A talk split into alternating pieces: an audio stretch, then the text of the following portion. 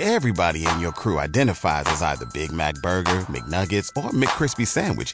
But you're the Filet-O-Fish Sandwich all day. That crispy fish, that savory tartar sauce, that melty cheese, that pillowy bun. Yeah, you get it. Every time. And if you love the Filet-O-Fish, right now you can catch two of the classics you love for just six dollars. Limited time only. Price and participation may vary. Cannot be combined with any other offer. Single item at regular price. Ba-da-ba-ba-ba. Talk shoes. Recorded live.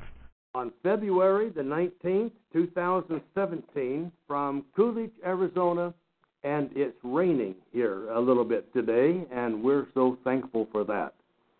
We're in the book of Acts, chapter eight, finishing up the book of Acts, uh, chapter eight, uh, getting ready to go into chapter nine, but just a few more, a uh, couple of points that we need to possibly re-emphasize uh, in the tail end of chapter eight.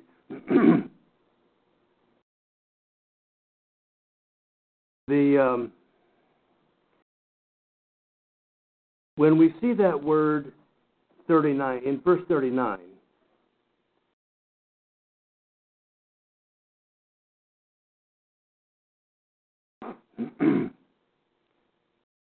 and when they were come up out of the water, the Spirit of the Lord, the Spirit belonging to the Lord, not a separate entity. And I want to look at that word breath, because that's what the word is. And if we would always use the word breath, the word spirit does not exist anywhere in the Bible. The only reason it's in there because of a bias of the translators. It was not in the original text and translations. It's been added, and from that we have developed the idea of a Trinitarian separate entity, which is absolutely paganistic. That whole concept of multiple gods is out of the pit. And folks, we've got to get a handle on that, because we'll never come out of the dark ages until we get clear that there is one Jehovah God. He has a Son who is always subjective to him. That's his Son, Jesus Christ. And the Spirit, as we're using it in the generic sense, is who they are. It's the definition of what something is. It is never a separate entity. And look at the word. Look at the word here. Now, we document everything we see and say, and so, and you see, there's no article. They add the article because that reemphasizes the bias. Folks, cut free from the biases. The Spirit is always, look at the gender. It is always in the neuter. And by that contrast, water is also neuter. Do you think of water and air as being any different? Really, in, in, they're, in that respect, they're both elements. They're both elements. They both came up out of the water, spirit, and look at, this is the breath effect. Look at chapter, uh, let's go to John. I just want to give you a couple of points, and then we're going to move on. Um, in John chapter three, I think it's verse six that I want. John chapter, and we need to go just to the just to the Greek. Oh, okay. Because you can't you can't document anything from the English. John three, let's start with verse six. That which is begotten,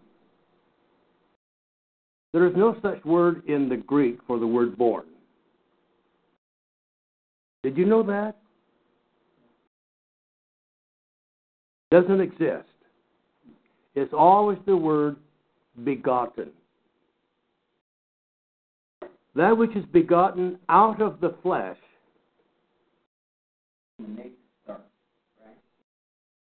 And that's that's right. That's out of the, the nature of mankind.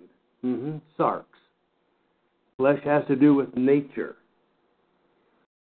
Uh, flesh is, and that, that whatever it came out of You cannot, you see, evolution is so screwy because you cannot be something greater than what it is you came out of. I'm well, hoping. Getting personal now. I'm getting personal. You can you can intellectually make something more of yourself than your mom and dad were, but you can't be anything different. You can't be a rose if you were born a human being. Evolution, you know, Charles Darwin says you could be. Um, well, I identify as a rose today. Well, just the thorn part. Okay. But what I what I want to go down here is, and, and that which is born out of the Spirit, out of the Spirit, coming out of a disposition, out of a character, out of the identity of something, you share in that identity. So when we, and remember this, that the only, the only, did you hear that? What's the word there, the key word? Only way that God works today in the Christian era of dispensation, under this covenant, God works only through the Word. Doesn't work apart from the Word. He has no reason to. Everything that God has in store for man has been revealed, First Peter one. Everything pertaining to life has been revealed. So everything that God wants us to be comes from the Word. That's why Jesus said, my Word is Spirit. But again, the word Spirit isn't really there. This is the Word as well. You see, Spirit, Spirit is, and both neuter, both, both. see, that's neuter, that's the gender, both neuter gender, which means it cannot be a person. So anybody who ever refers to the Spirit as a person should be taken out and shot. That's my friendlier nature coming out. Well, I'm, I'm trying to get a shock effect here because, folks, we just keep sloughing off this stuff and we don't put a stop to it. And so what has happened in society today, because of how the church has thought, we have be, we have developed a needy, dependent people across the globe. And it all began with how the churches think. And until we get that thinking cleared up, we're never going to change the world to where individuals become self-reliant, individually responsible. It's always, it's always an escape from reality when people start saying, well, I did, the Spirit did this, the Spirit did that. That is so totally nonsense. As Tanya would say, it's hogwash. But let's keep going. That's meant to be complimentary, right? And it's meant to be complimentary. Now, did, did we get to verse seven back there in John three? Oh, no, we didn't.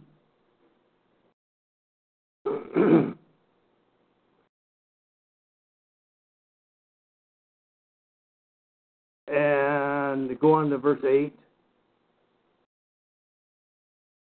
All right. Now, this is the word. I, this is, look at here. Why do they trust the exact same word here the way it should be? When two verses up, they translated it how? Yeah. Yeah. Why do they translate it right here? It's the same word. It's pneuma. Pneumatos, depending on what form, what part of speech it's in. But you see, the neuter, the wind, neuter. It should always be wind or breath, because breath, as we think of it, carries carries all of the elements of what's going on in your body. It's the carrier of who you are. That's why we have the spirit of jealousy. We have the spirit, we have, uh, well, all of the list here. The spirit of slavery, the spirit of holiness, the spirit of gentleness, on all. They're all meant to, they're all exactly the same phrase as this. They all mean, it is the identifying character of each of these nouns, whether it's jealousy or whatever it is. The spirit of jealousy is not a separate entity. It is never a separate entity. It is always what something is. And when we begin to think of it, we may have to force ourselves to remember that the word spirit should be removed from our language, and it should always be the word air. We have pneumatic tires. We know what that means. This is the word pneumatic. It means air. That's all that it means.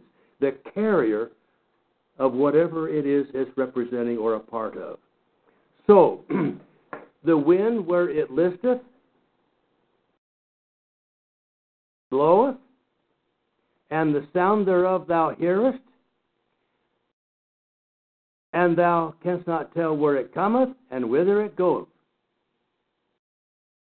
And so he goes on to tell us then, and we miss the point, everyone that is begotten of the Spirit, or of the what now? See how they've changed it?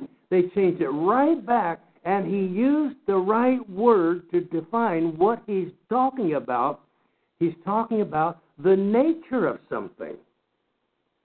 If you're born of the human nature, and that's your only source of how you were begotten, if everything you have has come out of what humanity can supply you, as in contrast to what has come out of and represents the very nature and character of God, and that's always revealed through propositional language, communication. My words are breath. My words are wind, Jesus said. Let's go to chapter six and verse sixty-three. That phrase, of the Spirit, that, that's uh, out geni- of, genitive, out of the Spirit. That's right, it's out of. So it gives us the idea of who. So when you say, like in Acts two, it was pour, it was poured out, well, that's barbaric if it's a person. Yeah.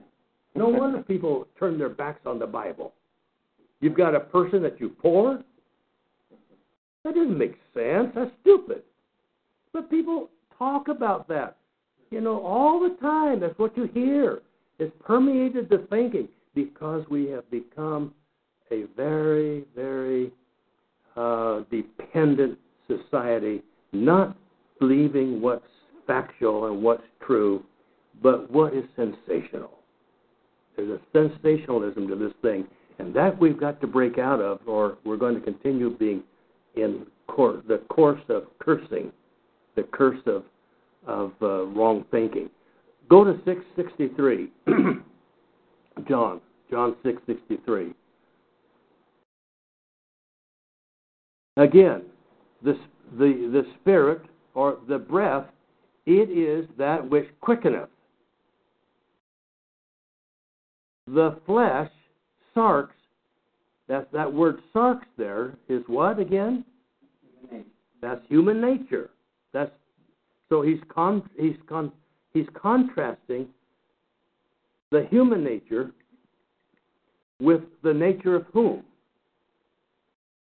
Of God or of Christ. They're not two separate en- two separate entities, by the way. They're simply two separate persons, each of whom have a spirit. Uh, that's who they are. The the words that I speak unto you all are what? And what does it say here? Breath. Breath. breath. Unto you are breath. That's your source of life. When does a baby take on its personal life identity? Is when it takes in its first breath.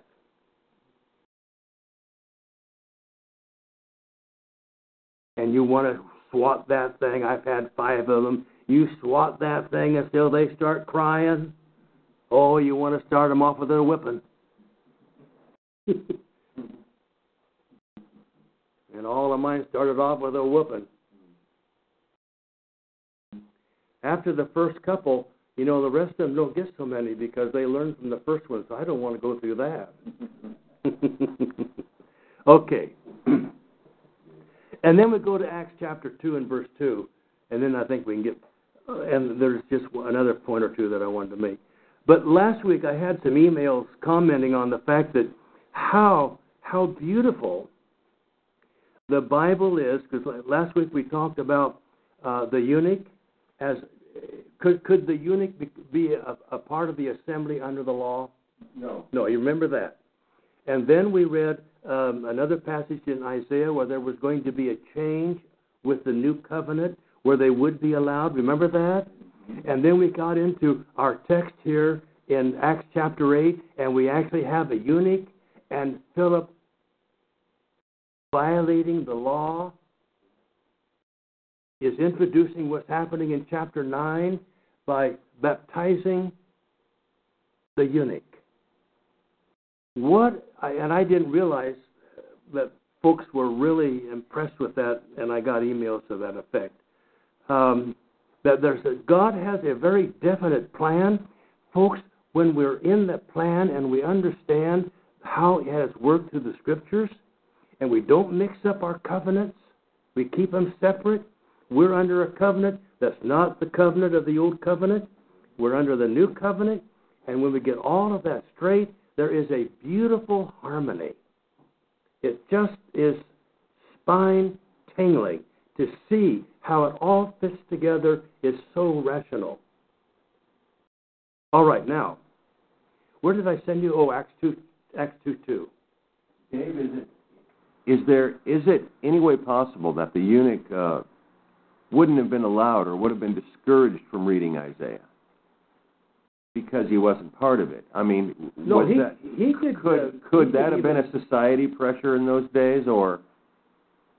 Oh, I Did know. This guy have enough going on for him where he could well, have he those was still next to the queen, that probably, know, yeah, that pro- makes probably sense. Isn't going to be much argument, but somehow he had become acquainted uh, with um, uh, not with just the law, but he was acquainted with the prophets,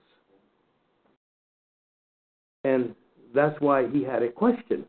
You know, you don't ask questions if you don't know anything. You know, you got to know something to ask the right question. Well, again, it was Philip who noticed. I mean, it's written that it was Philip who noticed him, not him yeah, that noticed yeah. Philip. Yeah, that's right. So Philip was alerted to this situation and, and invited himself in. So you see this word, uh, the sound of a rushing of a wind. This is also from the root word spirit.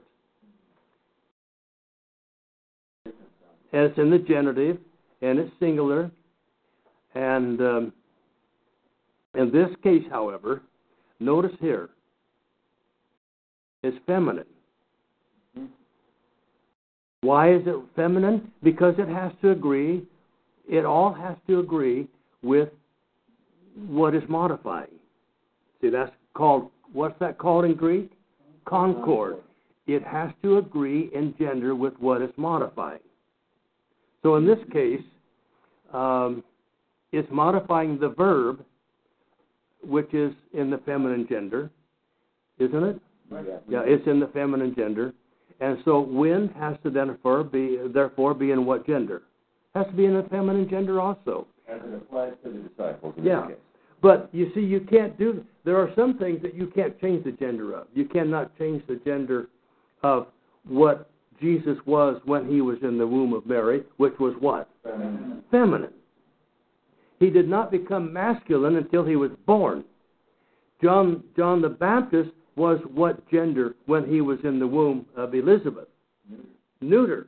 He did not become a male before until he was born in the fact of the changing of gender. Now, that's all there in black and white.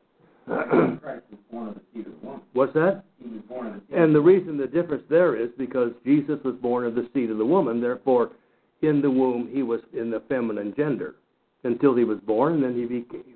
But from that point on, he is always in the masculine gender, and everything that modifies him then has to be in what gender? Has to be in the masculine gender.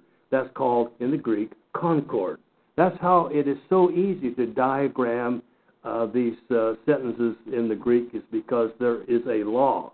Alexander the Great did a marvelous job in constructing scientifically the Koine language of which we use. And it's just amazing. So, when we when we come to verse thirty-nine then in our text, back in Acts chapter eight, and when they were come up out of the water, the, the, the wind, the breath effect, the wind of the Lord swept and caught away Philip. Now,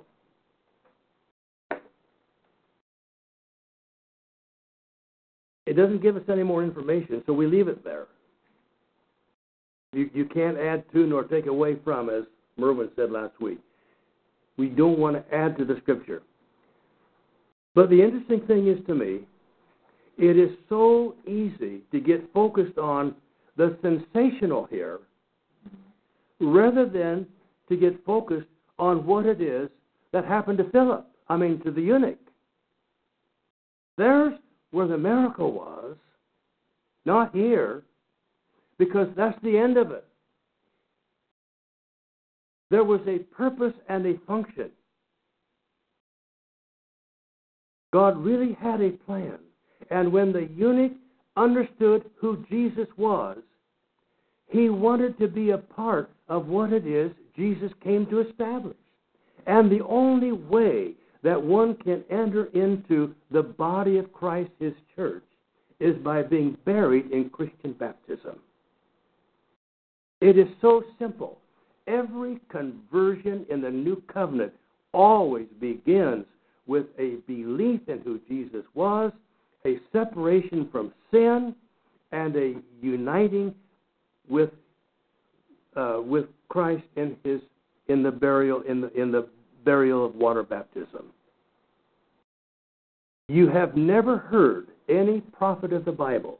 You have never heard in the New Testament when anyone asks the question, "What must I do to be saved?" No one has ever said, "Well, except to receive Jesus into your heart."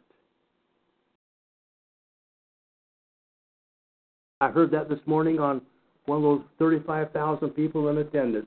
Just accept Jesus and ask Jesus to come into your heart. I wanted to ask him, you know, I'll give you ten thousand dollars if you can find any example of that anywhere in the New Covenant.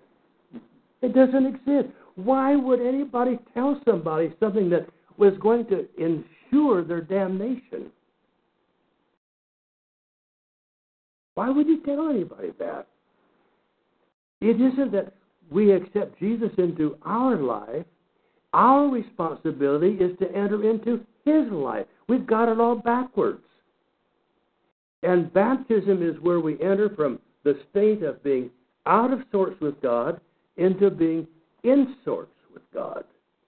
There is no other step that is an into process such as water baptism. That's why First Peter three says that the ark, representing the the church, that it, we they were saved by water from those who were not in the ark. And baptism is the same way, he said. It is where you are saved. It's where you God changes his mind about you. And that should have been the dynamics of this thing with Philip and the eunuch. When he ordered the chariot to stop, they both went down into the water, Philip as well as the eunuch, and he baptized him. Why? Because that's how Philip was going to get his spirit renewed with God. Uh, I mean, the eunuch. Thank you. It, it, it's so clear. We, we And then, you see, that's what we should be focusing on, because that's something that we can do. That's what we must do. And that's what we must tell everybody to do if they want to be in harmony with God. They must be immersed into Christ, because that's doing in form what Christ did in reality. He died, he was buried, and he rose again, and that's our identity with him. There is where we contact the blood of Jesus that covers us from our sin. Cannot pray. Because you can't pray before you're in the church. You cannot pray to God until you have a high priest. You have to become a priest. Only priests can pray. Every, every Christian is a priest because they've all come into the faith the same way.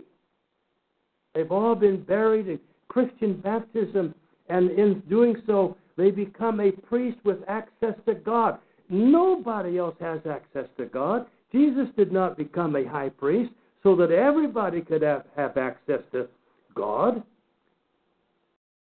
He wants it that way, but you have to be in him. He must be your high priest. We must acknowledge him as our high priest. That's what gives us access to the Father. Then is when we can begin to pray. And we've got people praying all over that ought to just be shocked. I don't mean that. But I mean, for emphasis' sake, we, we tell people things that are not true, that give people a false hope, and then we engender some kind of a response and a reaction to what it is they shouldn't have been doing anyway, but it gives them confidence that whatever it is they did must have been right because they got a response out of it. You get that? How I we... I was looking at this whole lesson here that you had in, in Romans eight fifteen about the spirit of adoption. Yeah. And that's... And that's That's where we, we become adopted then. That shows the right path to how this works. Yeah. How come you're reading ahead? Uh, no, I'm actually reading behind. Oh, reading um, behind, okay. So, you know, we, we have all kinds of materials, but if you just go through, when, when the new covenant begins in Acts chapter two, every conversion, some of them were not were told to believe because they were already believers. So why would you tell somebody to do something they already did? Some of them were not told to repent because they had already shown that they were in alignment with the truth of God. So there wasn't they were not, but they were all told to do the one thing that isn't a work, and that's baptism. Everything else is something that you have to do. The hard work. Jesus said, belief is the work. That's where the work comes in. Folks, you got to study in order to come to a rational decision that Jesus is the Christ, the Son of God. You have to believe what the apostles have said about him. That's the only way you can come to that belief. It does not come unilaterally. That's Calvinism. The document is given to us so that based on what has been written, we can come to a rational decision that Jesus is the Christ, the Son of the living God. And folks, when we come to that point, the next thing that we want to do is be united with him.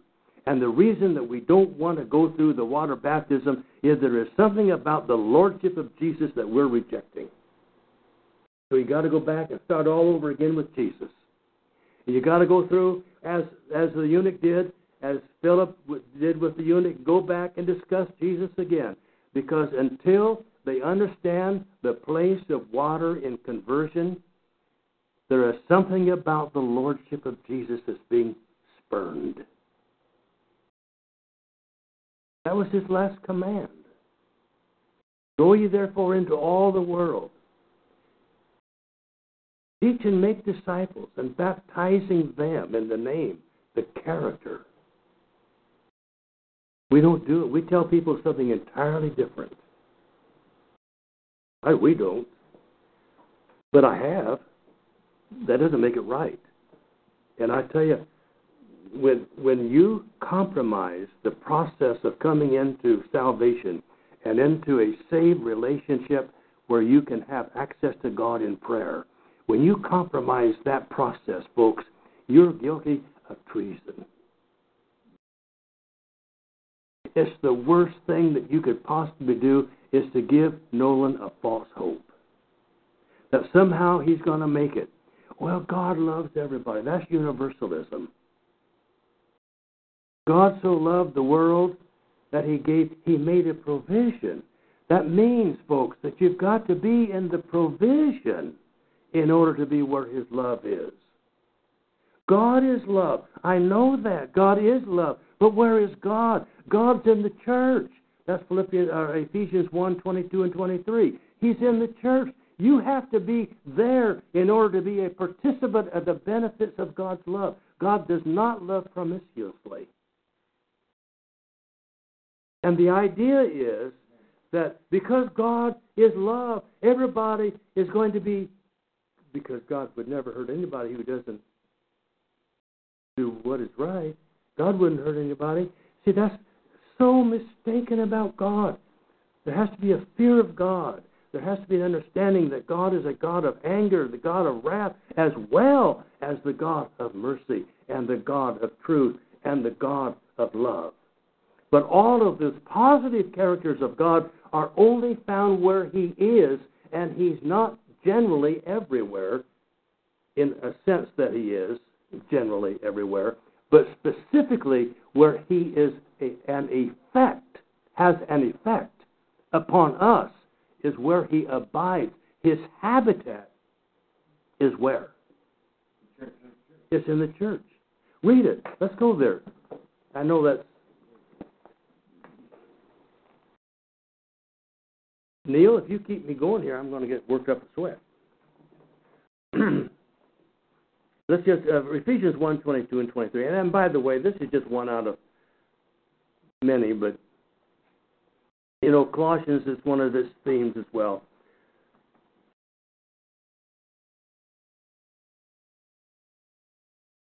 And He put all things in subjection, this is verse twenty-two, and He put all things in subjection under His feet, and gave Him His head over all things to the local Masonic lodge.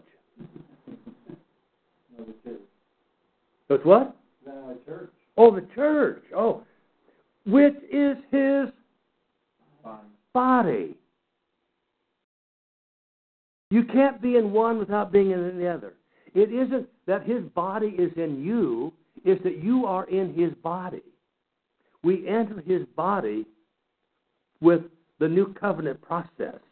The gospel of the kingdom is the good news that everyone can enter the kingdom, because the kingdom is the universal view of the local autonomy of the churches. The kingdom represents all of the churches in every community that are true to the new covenant, which is His body. The church is His body. You cannot be saved outside of His body. Now, the fullness of Him, every every element element of Him is found where? In the body. That's where all of the blessings of God are found, are in His body. They're not found outside. God, God is omnipresent in the general sense, but for you to become a partaker of what it is He has for you, you have to be in the place where He has made that provision available to you. You get that? All right. So the important thing about Philip and the eunuch is that the eunuch recognized that when he understood Jesus, he wanted to do the right thing. He did the right thing, and he went on his way rejoicing, because now his spirit was renewed before God, where it had been separated from God. Now it was renewed, and he was in good standing with God. Now he had access to God in prayer and through prayer for the forgiveness of any new sins. Let's go to chapter nine. Any questions on that? Folks, we have to learn to focus on the things that are our responsibility to do. We cannot focus on the things that God does unilaterally that may have only been done in isolated places, and it always was in the fulfillment of some purpose. One thing I like about this, in verse thirty-five of eight, and Philip opened his mouth and began from that scripture announcing the glad tidings of Jesus to him. And then they went along and he came to the water. So within the glad tidings of the gospel, the eunuch heard about baptism. He did. So the inference, it's doubled down on. There's no way to escape it uh, from the text. Amen. He had to have had, Philip, Philip must have included that in his.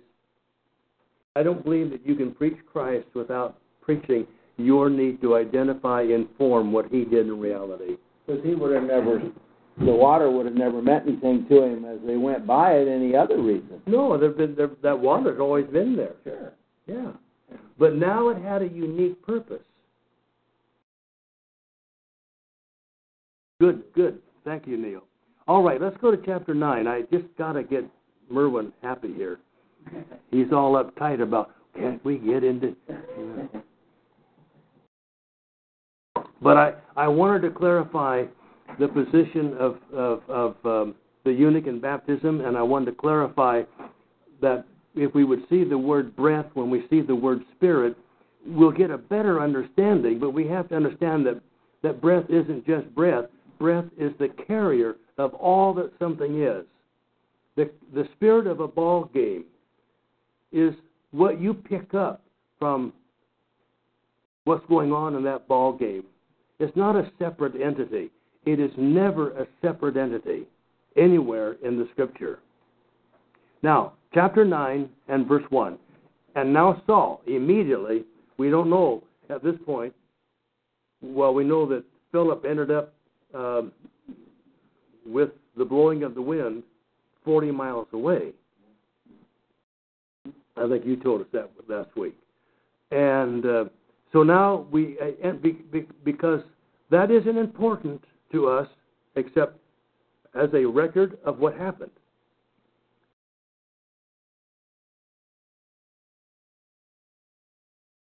But now, immediately, we have introduced a new character. Each, yeah, and each of these characters are bringing something. Peter in Acts chapter two and three, and then uh, Stephen. And then um, Philip, and now Saul. Each one has a distinctive purpose in their coming to the, um, um, the the the the drama, a part of the drama here of the opening up of God's most special dream for humanity is beginning here, and it's beginning to take shape. And and you'll notice so far it has been the transition. As Peter was to the Jews, and now the transcending of it into the Gentiles. Because that was the fulfillment of the promise. Remember, the promise begins in Genesis chapter twelve, verses one and three. And then later in, the, in Exodus, we have the law added to the what? Promise. The promise. The law was added to the promise to ensure that the promise could be carried out. The law had no other purpose than that. That's why the fall of Revelation deals with the end of Judaism and the destruction of Jerusalem and of Judea, so that we would realize that the promise stands when Judaism goes down. The promise, we are, we must be in Abraham. Oh, that reminds me, I got to read one more. This is free, Merwin. Just relax. Let's go to uh, Galatians chapter three. Since I brought that up, Galatians chapter three.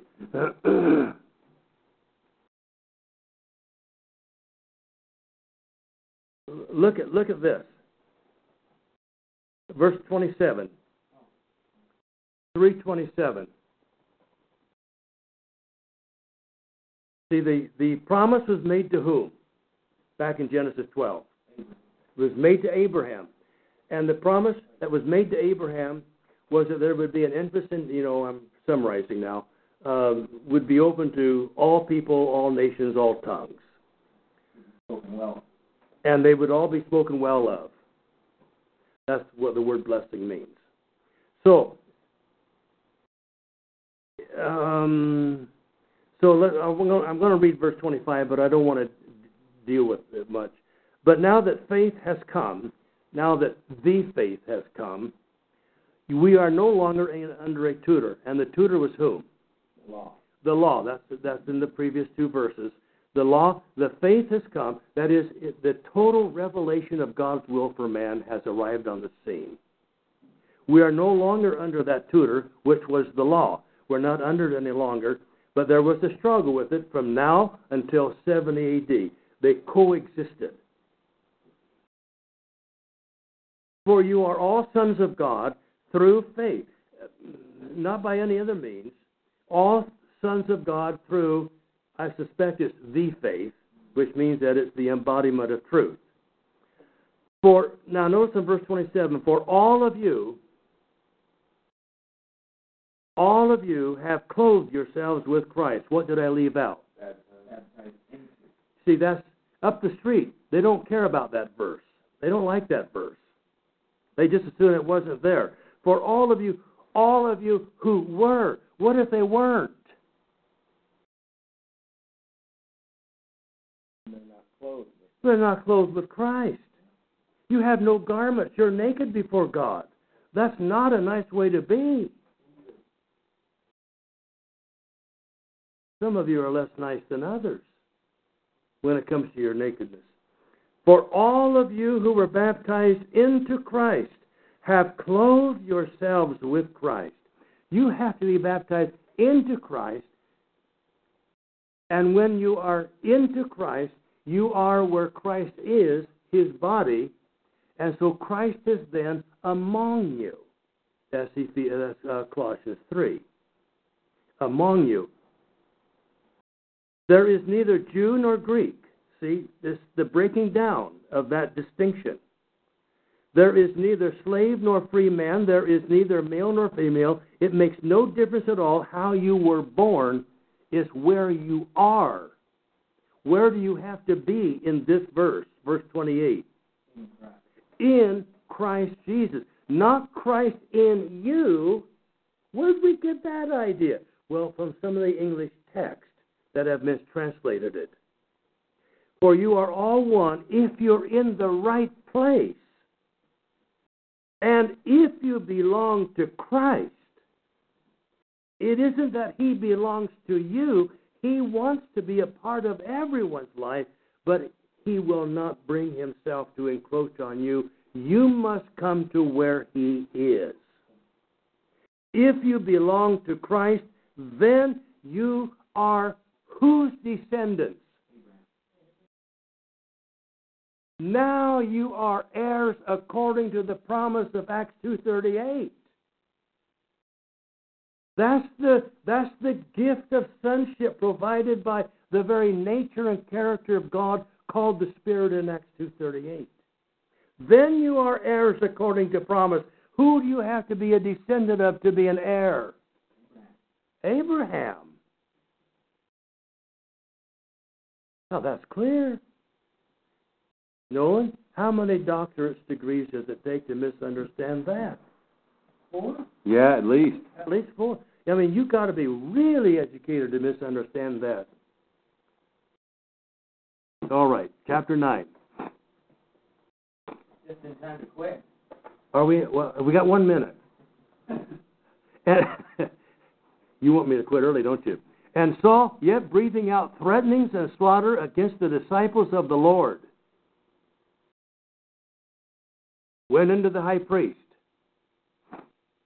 Now, who are we talking about? Saul, who became later known as Paul. So Saul still, see, who was there when they stoned Stephen? Saul. Paul, uh, Saul was. Saul was there.